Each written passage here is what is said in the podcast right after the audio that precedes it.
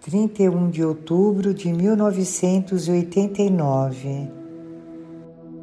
Inclino-me na direção da imagem de Nossa Senhora de Fátima que tenho na mesinha em que escrevo. Aproximo-me de seu ouvido direito e sussurro. Vós sabeis, Jesus deu-me algo muito precioso para guardar. Refere-se à glorificação de seu corpo e à salvação das almas também. Portanto, venho a vós, querida Mãe, e peço-vos, se podeis guardá-la, protegê-la e defendê-la por mim. Sim, é a revelação do Senhor. Eu a deposito inteiramente em vossas mãos. Enquanto isso, preciso continuar com a obra do Sagrado Coração de Jesus. Ele que me ressuscitou para essa missão e Ele que me formou.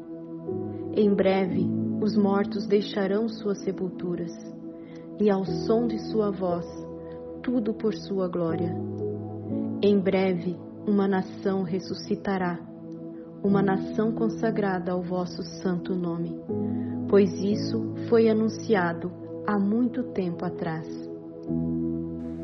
Minha filha, nada interferirá no amor de Deus pela humanidade mesmo que sejas perseguida, atormentada e atacada.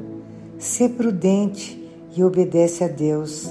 Ninguém tem o direito de acusar aqueles que Deus escolhe. Guardarei a revelação, assim como guardei todas as outras revelações de Deus.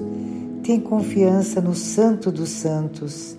Ele vigia suas obras Revela o amor de Deus, minha vassula, sem medo. Vem, fique em constante oração ao Pai. Eu vos agradeço e vos bendigo, Santa Mãe.